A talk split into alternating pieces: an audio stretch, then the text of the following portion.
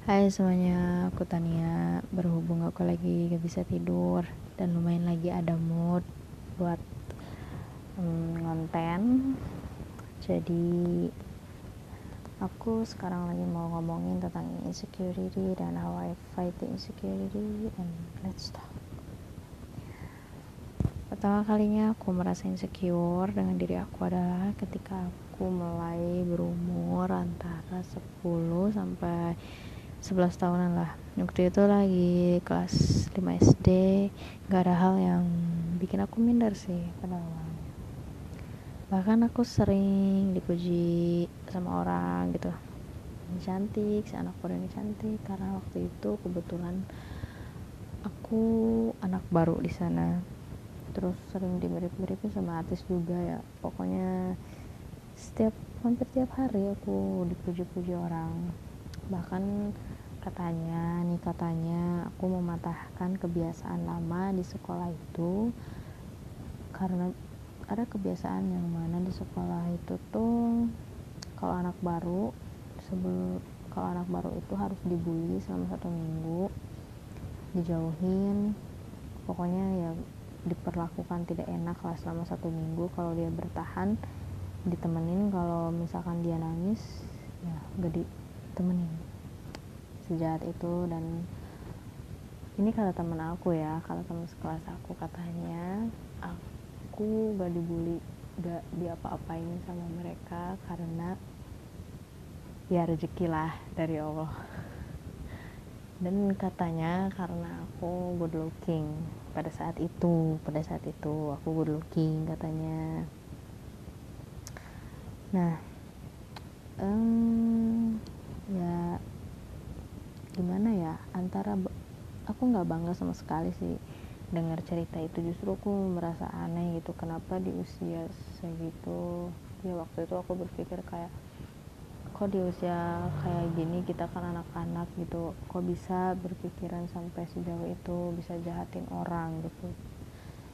Hmm dari situ aku merasa tapi dari situ aku merasa ke depannya bakalan aman-aman aja bakalan aman kayak gak akan ada halangan gitu. Karena ya kata mereka tadi gue good looking. Tapi ternyata itu tuh nggak berlangsung lama.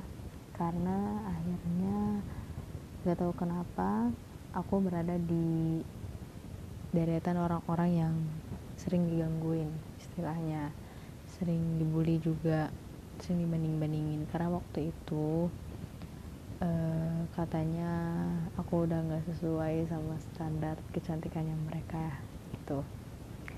Kayak rambut aku keriting karena kebanyakan ikal yang keurus atau lurus.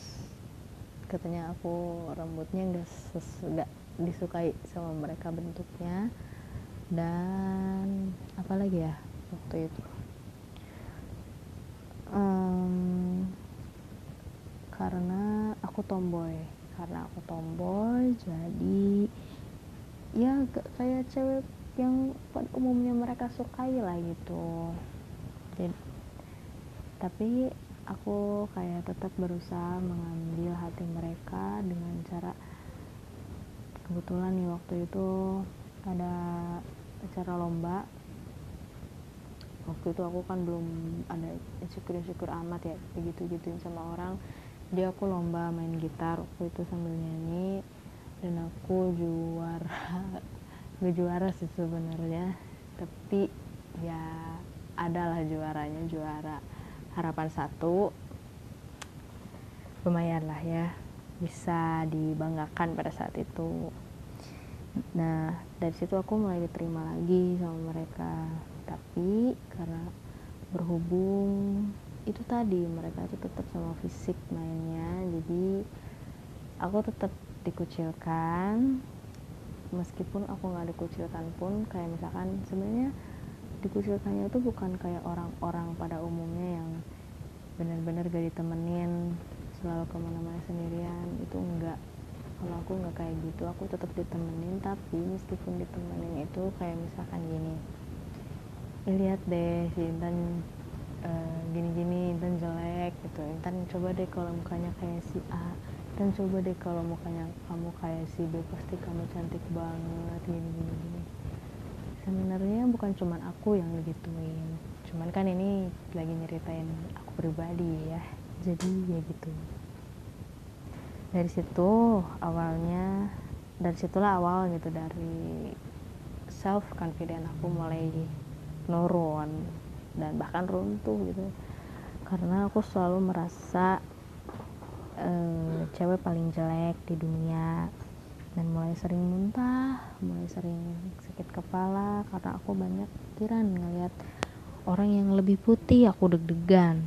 Melihat ada yang rambut lurus hidung mancung tinggi semampai body goals aku langsung gemeteran dan minder takut dibandingin sama orang itu. Even aku ada di tempat yang bahkan gak ada orang yang kenal sama aku pun kalau misalkan aku nemu cewek cantik misalkan berdiri di samping aku aku bakal merasa wah aku harus menghindar nih gitu.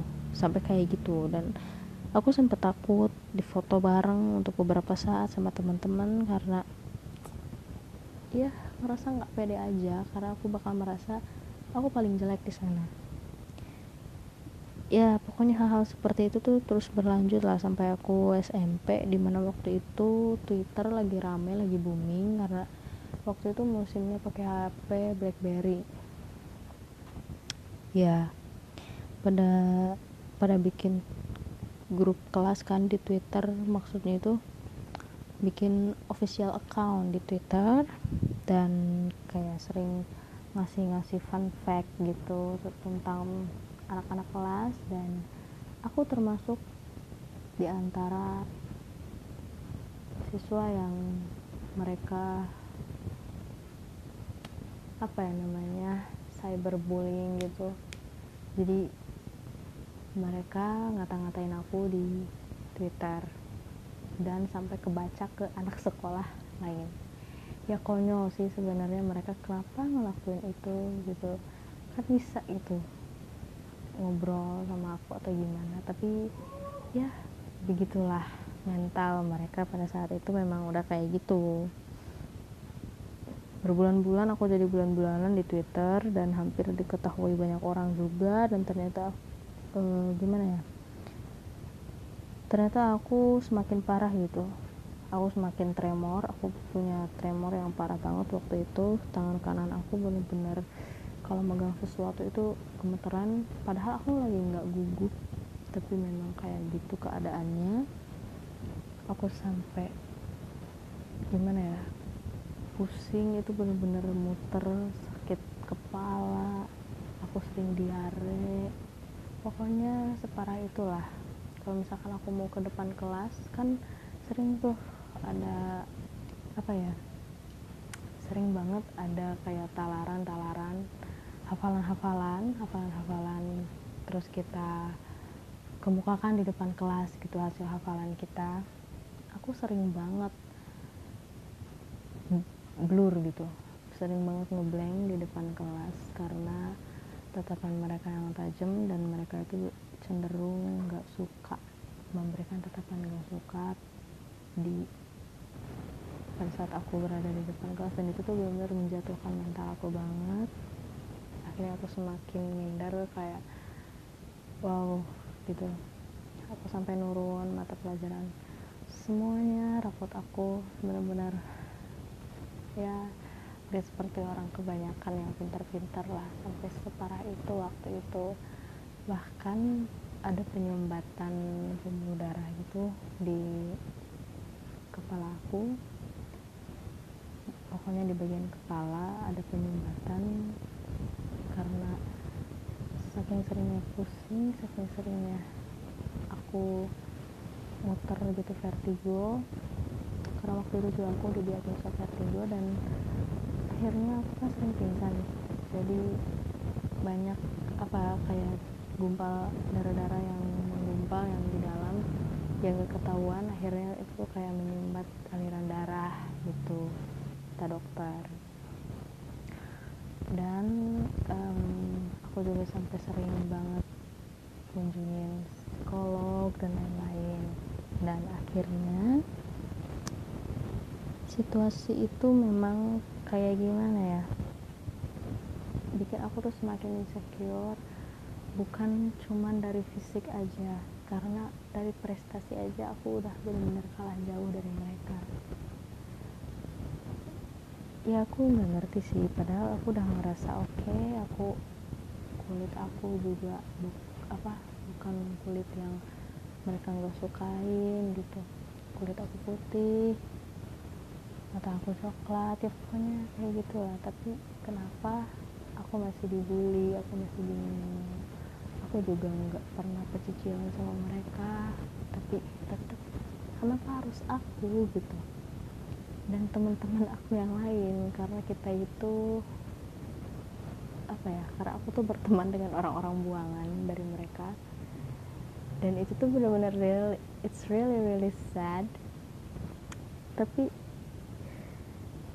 dari situlah aku menemukan support system yang di mana bisa merecovery uh, mental illness aku aku dari rasa minder yang berlebih aku kepanikan aku aku akhirnya bisa bertahan gara-gara mereka juga. Situasi pada saat itu aku masih sakit tapi aku udah mulai mencoba melawan rasa sakit itu dengan cara aku memaafkan mereka aku memaafkan teman-teman yang SD aku memaafkan mereka. Tapi memaafkan di sini bukan berarti kita payah bukan berarti hmm, apa ya istilahnya bukan berarti aku tuh kalah dari mereka kalah saing atau bahkan aku memaafkan mereka buat berteman sama mereka itu is a big no.